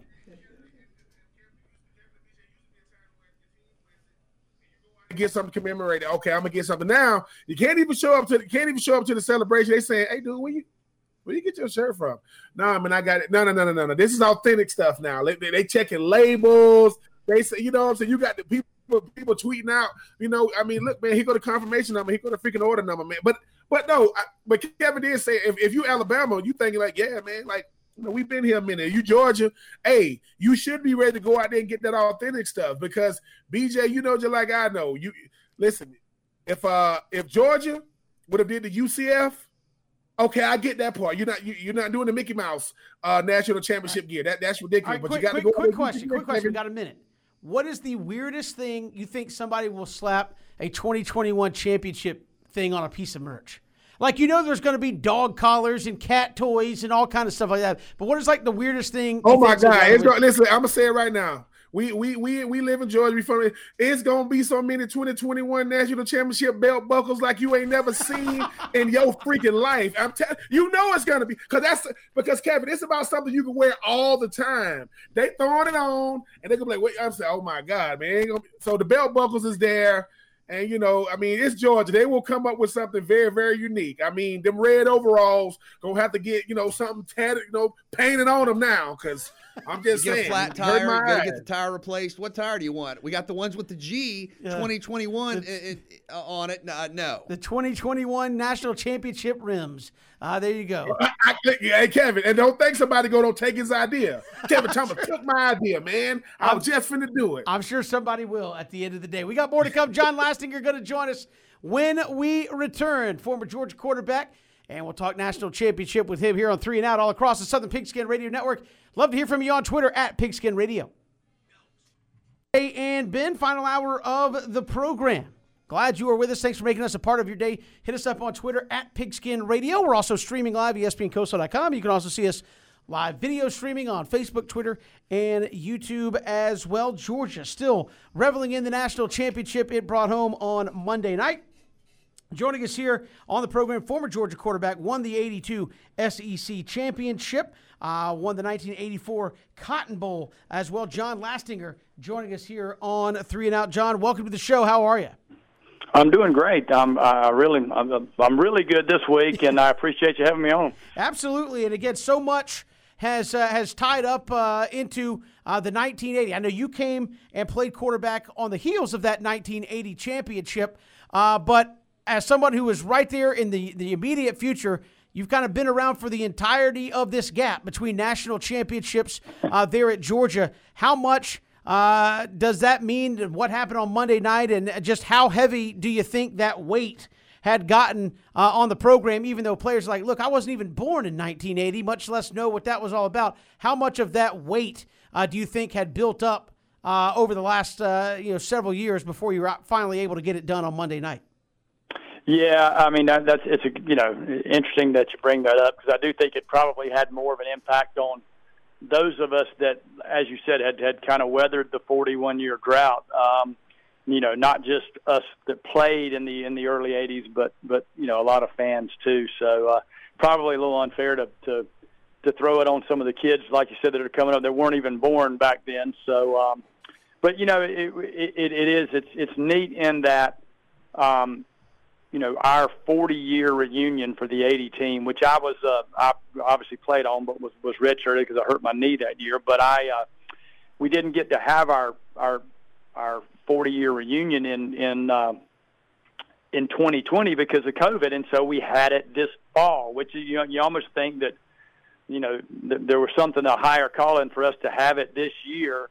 And, uh, and you know, and, and then it turned out, the season turned out the way it did. But it's, uh, you know, and and we every time we've had a reunion, always says somebody stands up and says, you know, uh, until it's not about us, it's still about us, and we all laugh. But but but the but we quickly followed that was we're ready for somebody to, uh, you know, to come join us, you know, and so uh, just really really happy for this this group to get that, that got it done. And John Stetson Bennett, I mean, the national story, the iconic story. Uh, what has been so special about his game that has helped Georgia get to this point? And, and you played in won some big games during your career, but look at the last two games alone. Stetson Bennett near perfect against Michigan in the Orange Bowl, and then the fourth quarter of the game Monday night. uh, just absolutely clutch down the stretch. What does that say about him, and what makes this guy so special? Well, uh, you know, and and I haven't, uh, I've never met Stetson, and and I know I've got some some friends in Blackshear, and they all just rave about you know what what a you know great kid and a great family that he that he comes from. Um, you know, I think he just he, he he has kind of a captivating personality, and I mean his story, you know, to to show up. I mean, had place had chances to go to small colleges, you know, probably receive some form of a scholarship, but he wanted to walk on at Georgia but then to walk off from Georgia and go to a junior college because he wanted to play, um, and go have some incredible success in one year in junior college, and then come back on scholarship, only to be just about kicked to the curb again at the beginning of last year when he was third or fourth team, and uh, you know he just his resiliency is incredible, and and I think he's just got, as I said, an, an infectious personality that that as as time passed, I mean, I think his teammates just, I mean, they looked at him and said, you know, he's our guy. I mean, he is just, you know, we want to we want to go to battle with him, and you know, I think as far as X's and O's, I mean, you know, he he he, yeah, I mean, limited probably in a couple areas, but I mean, I think his ability to to to get away. Uh, use his legs, make a play. I mean, uh, he did it time and time again this year, and I think that was that was really something that, that Kirby Smart and that offensive staff really wanted to see.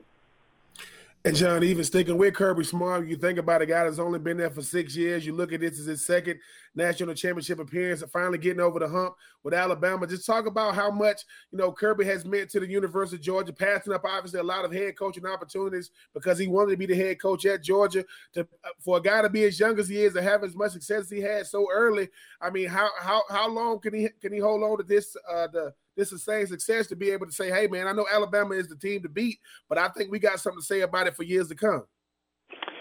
Well, yeah, I mean, I think he, you know, what we've seen is, uh, I mean, you know, he's gotten there. Um, he's basically made everybody around him in Athens and, and, and in, within that, you know, football uh, staff office basically raised their game. I mean, he's he's. I mean, you hate to say he's relentless, but he kind of is in, in a lot of areas. I mean, he just uh, he works them and works them hard. But it's uh, you know I think he learned that from that guy over there in Tuscaloosa. Um, you know, I, I mean, again, yes, I think I think first and foremost he's recruited really well. Um, I mean, I think he's been able to hire some some really good coaches. But you know, having said all that, I mean, I do, and yeah, and I agree 100%, Ben. I think I think they're going to. Um, I mean, you know, they're in position to be a factor, you know, for the coming years. That said, I mean the SEC is only going to get tougher. I mean it's uh, you know you got Texas and Oklahoma coming to town soon. Um, you know other schools are going to you know I mean Tennessee's trying to get it back on track, and I mean you know your alma mater Florida. I mean they I mean they're not going to stay down long. I mean they're they're just they got such a recruiting base down there, so. uh you know, we're excited. Um, uh, you know, I mean, on cloud nine this week for sure, and and you know, we hope it, it's going to be a lot of fun to watch, and we do. I do think that we, you know, we, we've now finally taken it to the next level, and that's that's certainly important. But you know, when you do that, and you you know, you as you know, you're going to have that bullseye on your back now, and it's just going to get tougher. John Lastinger joining us here on Three and Out, and uh, and John, obviously. Uh, you know all about some great Georgia defenses uh, there, those junkyard dog defenses in the in the 80s. Uh, what about this group, though? Uh, what did you see when you watched them play? And uh, just to be so dominant all season long, save really one game, and they kind of used that as motivation uh, to get back to the championship. Had a great game on on Monday night. But what can you say about this defense and just the the game one to game fifteen effort that you saw out of that group?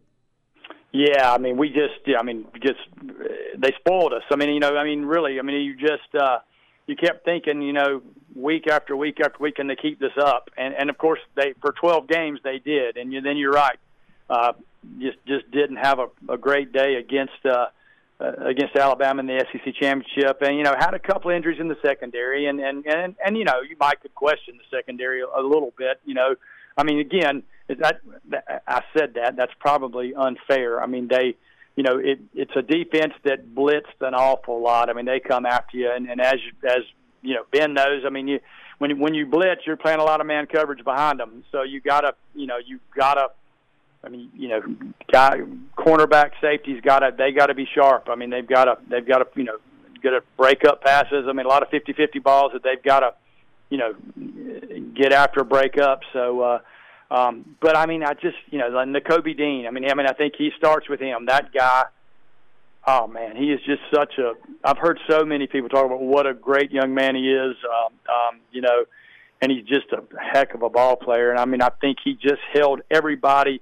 I mean, I think Nolan Smith, another one who down from Savannah. You know, I mean, they're just you had three or four guys that just held everybody accountable, and and you know, and it and it just you know, it just spread. And I mean, I think it's it was just special to watch them. They were really good. It's really cool to hear you and uh, you know other players from uh, Georgia's Georgia's golden era talk about the memories and the shared relationships and uh, what it's like years later, reflecting on those times. What do you think it's going to be like for these guys uh, when they, I, I, don't know, 10, 15, 20 years down the line, 30 years down the line, look back and say, we won the national championship, we beat Alabama, and who knows, we may kind of set in motion a new modern dynasty type program a la Alabama or a program like that. What do you think these memories and moments are going to be like for these players down the line? Well, uh, you know, I just hope they they stay connected. I mean, I mean, you know, and because it's it's really more about friendships and relationships that you make. Um, I mean, you know, again, it's just, uh, uh, I mean, you know, 40 years actually 41 years, you know, for us when we had that reunion. And, and you know, you go to them and, and life hits you right square in the face when you look around and there's a couple of them that, aren't here. They're no longer with us, you know. And so these, um, uh, you know, that's not something these guys need to be thinking about right now. But I just hope that those relationships, you know, stay much like ours for the 1980 team because we're just a close bunch. Um, you know, I, I mean, they got Nakobe Dean. We have a guy named Frank Ross. I mean, he's just he's just held this team together. I mean, you know, it doesn't just about once a month you're going to get an email from Frank Ross that's going out to everybody on the 80 team, not just players, managers, trainers, sometimes even assistant coaches, just updating us on hey, somebody needs help or somebody's not, you know, they're sick, you know, keep them in your prayers, those kind of things or hey, we're getting together in Atlanta or hey, we're doing this and it's just I mean, it's been amazing, and and I got to think that this group will do, will do something like that because they they've got the same. I mean, I just think they got the same DNA, and I just you know more than anything, I just hope it's that those relationships stay there, and that in 40 years from now, you know, I won't be here, but I mean, they'll be you know they'll be going to reunions and hugging each other and and and you know reliving the same memories that we did. And John, I mean, even expound on that a little more. I think often the times people think. uh you know, you play with a team and people think that, you know, you just you just like keep in touch with these guys and some and obviously you got your core set of guys that you know or the core set of guys you came in with, but you need something that's that's that bonds us together for life. Nothing does that more than a national championship. And you talk about, I do agree when you talk about the fact that you know guys are here today, gone today, not here today, gone tomorrow. How important is having something like this to know, hey man, how we did it, who we did it against is gonna make it so that look, we want to make sure that this is not just a moment in time. This becomes our moment in time that carries us for the rest of our lives.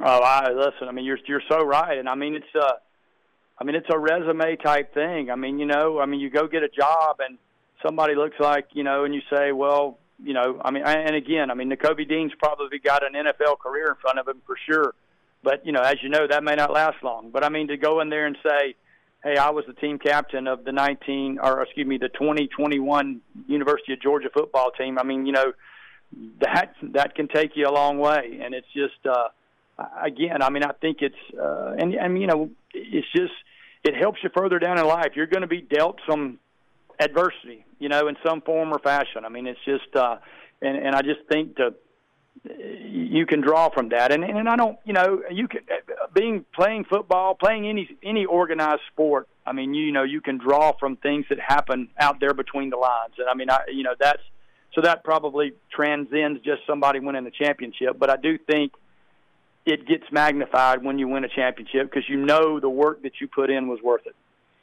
John Lastinger joining us here on uh, Three and Out. John, I want to kind of follow up with something you said because we talked to, to Buck Belue earlier, and I, I kind of joked like, hey, it's a club of two guys right now the starting quarterback who won a national championship. But as a guy who has that ring, uh, what what is it going to be like for these guys? Because that is a in this state, it means so much, and it's a very small fraternity, as you said. Like, hey, we wanted some company. Like we had 40 years yeah. waiting for somebody to join us, and now you have those guys. I mean, what is that like to, as you said?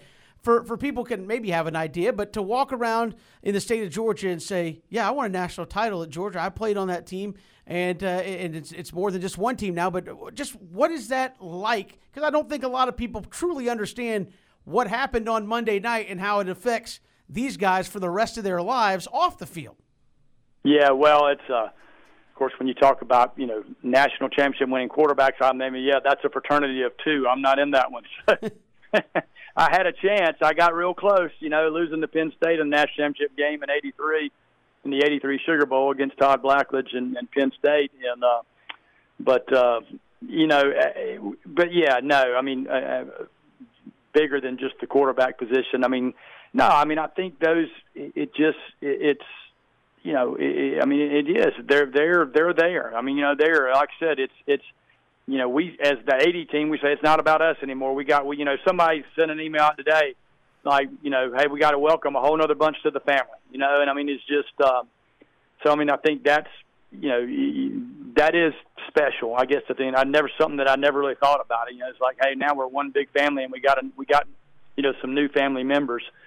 So uh, yeah, I mean, I just it, yeah, it's it's it's big. I mean, it really is, and and, and it's you know you gotta and like I said, at some point, some of some of the you know just the exhilaration of the game will wear off, and I mean, to me, like I said, that goes back to those relationships and just being you know just having that bond there that that's really important.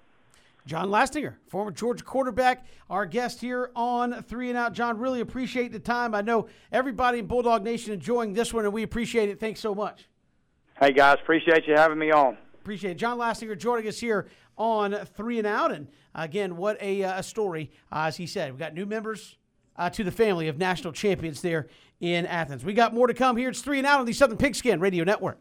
Kevin, BJ, and Ben, glad you're making us a part of your day. We'll give away a copy of Uncommon and Unfinished. Ben Troupe story coming up here in just a little bit. But we've talked about uh, Monday night from a number of different angles, uh, BJ and Ben, but something that Georgia's been kind of known for, not talked about a whole lot uh, in Monday night. That's the run game, which showed up at opportune times. Of course, a uh, James Cook huge run to set up uh, the first touchdown. And then when Georgia needed to burn clock late in the game, uh, we're able to do that through the power run game.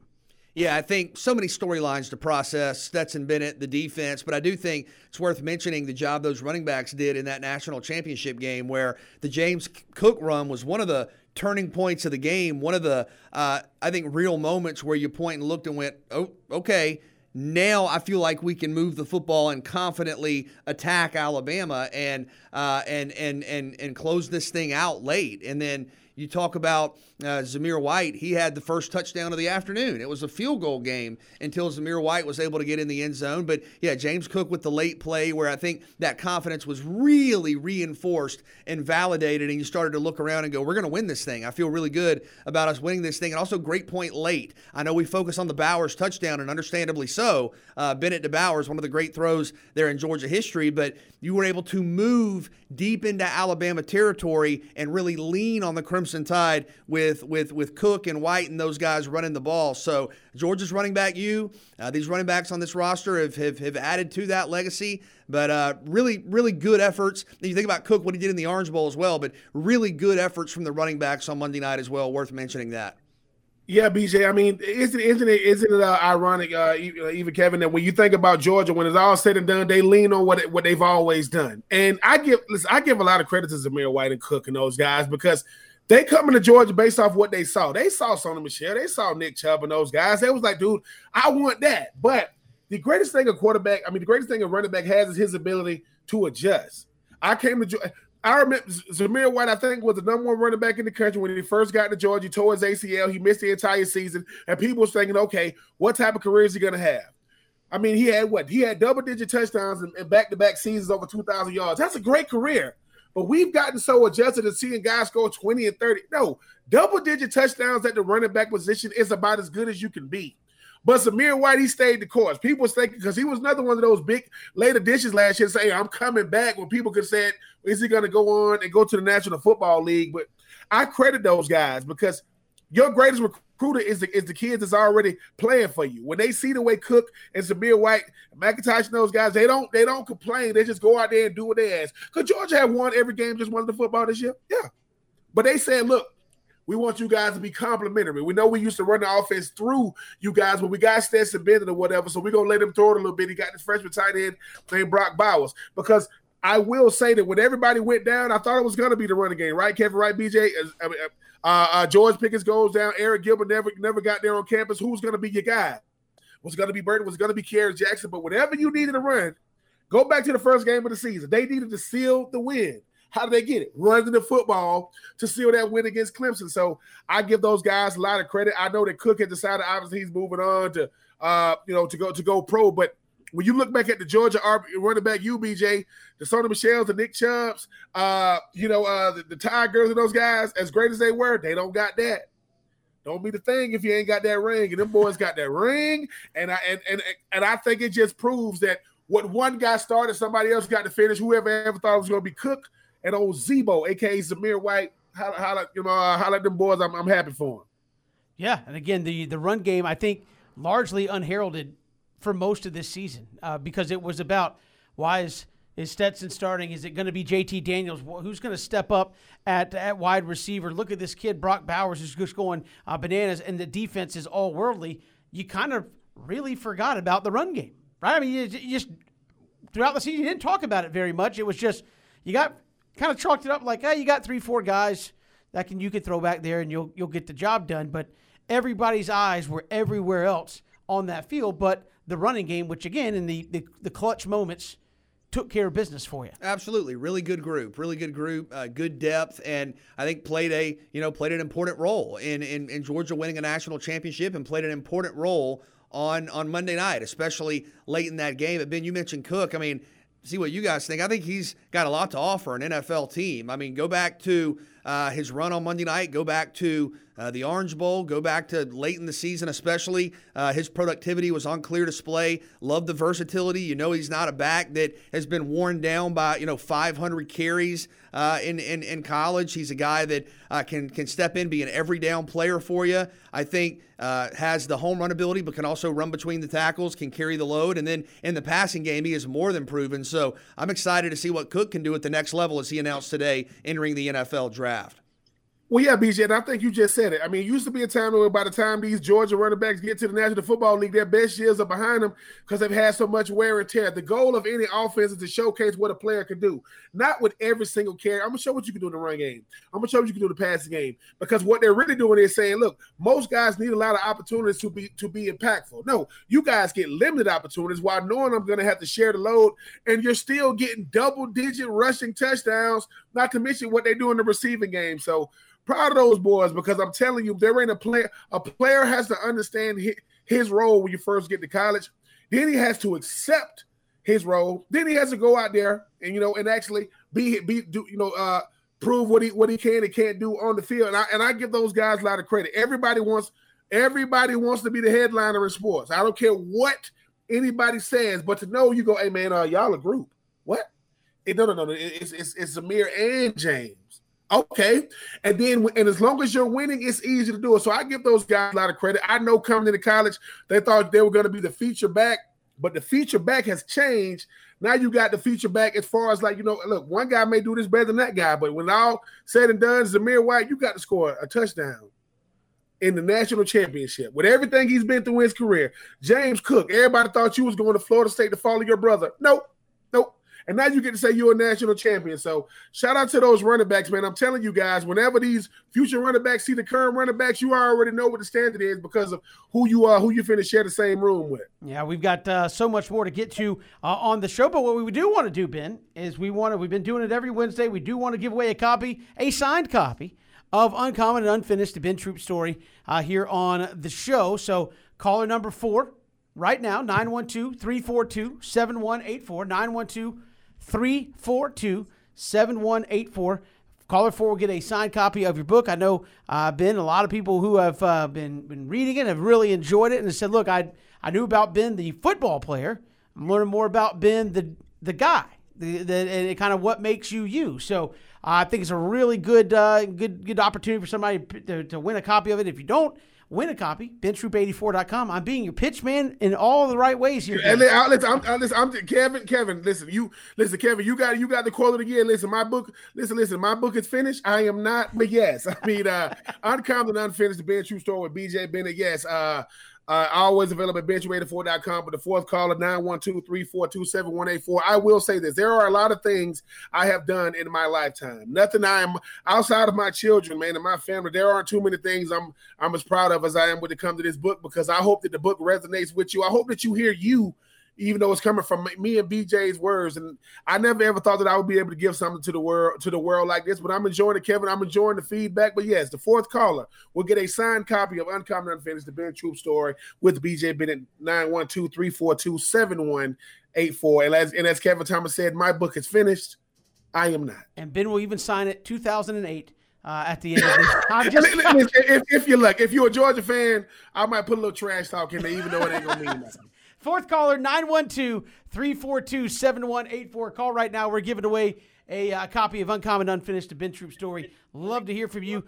Call right now. Got lines open. Going to give that book away today. We'll do one every week on the show leading up to the Super Bowl. We'll come back with more Three and Out, Southern Pigskin Radio Network. Good to have you along, Three and Out, on this Wednesday. Kevin, BJ, and Ben, glad you are with us here all across the Southern Pigskin Radio Network. Coming up Friday, we're going to be live at the Enmarket Savannah Hockey Classic. Looking forward to that from the Savannah Civic Center. Final time at the Savannah Civic Center before it moves over to the Enmarket Arena. But you got Georgia, Georgia Tech, Florida, Florida State uh, going at it in hockey. Looking forward to that, and we'll be on hand there at the uh, Savannah Civic Center. Come out and enjoy it. It's a great event if you've never been. Going to be a lot of fun uh, watching those four teams get after it. Uh, out there on the ice. It is a lot of fun, and the passion and the pride that you would expect is there. I mean, it's a it's a, it's a rivalry on the ice, just as it is in every other sport, and uh, it's a great great fan event. When you think about those programs and those fans and the rooting interests and the rivalries, of course, clearly. So, looking forward to uh, being out there, and uh, we're gonna look. We're all to get out there because I've been out there, made a fool of myself. Ben, Kev, we're to get you on the ice. That's my that's my mission for later in the week. Get you guys on the ice and see how it goes. Love my ankles. You want me to break both of them? I mean, I couldn't stand up, man. I, I I I literally couldn't like maintain my balance. So what you break up my do? Oh, oh, you couldn't stand up. What am I gonna do? I mean, you're an athlete. Kevin? Kevin's an athlete. Kevin is I, I Kevin is Kevin is sorry. No, Kevin is, a, is an extreme athlete. No, I have to get my balance first, then I'm all right. Cam, have you been ice skating before? Are you like uh, uh what? Who is the uh, who is like a big Olympian? I like. Are you uh, Wayne Gretzky or something uh, going out there like skating around? It's like. No, I'm telling it you. It takes me a minute. I'm from I'm from Georgia, man. I don't know. I don't like grow up with a pair of ice skates on my feet. Ryan Sewell didn't do well either. I don't ride around on a thin blade underneath my feet. I don't do that. Cam can teach us. But once I get going, I'm okay. Once I get going, I'm okay. But it takes a minute just to kind of get initiated to the ice. I live in Georgia. I'm not Gordon Bombay on a pond in Minnesota. Oh, we know. It takes an incredible amount of athlete because you're standing up, you're skating, you got the stick, you got the puck, and then you got to look for are you about to get you know decleated or de-skated or whatever. I mean, it's a lot going on. We got. We got more to come here on Three and Out. We'll see you tomorrow. Hit us up on Twitter at Pigskin Radio. If you missed any portion of the show, ESPNCoastal.com, uh, iTunes, or uh, go to our YouTube page at ESPN Coastal.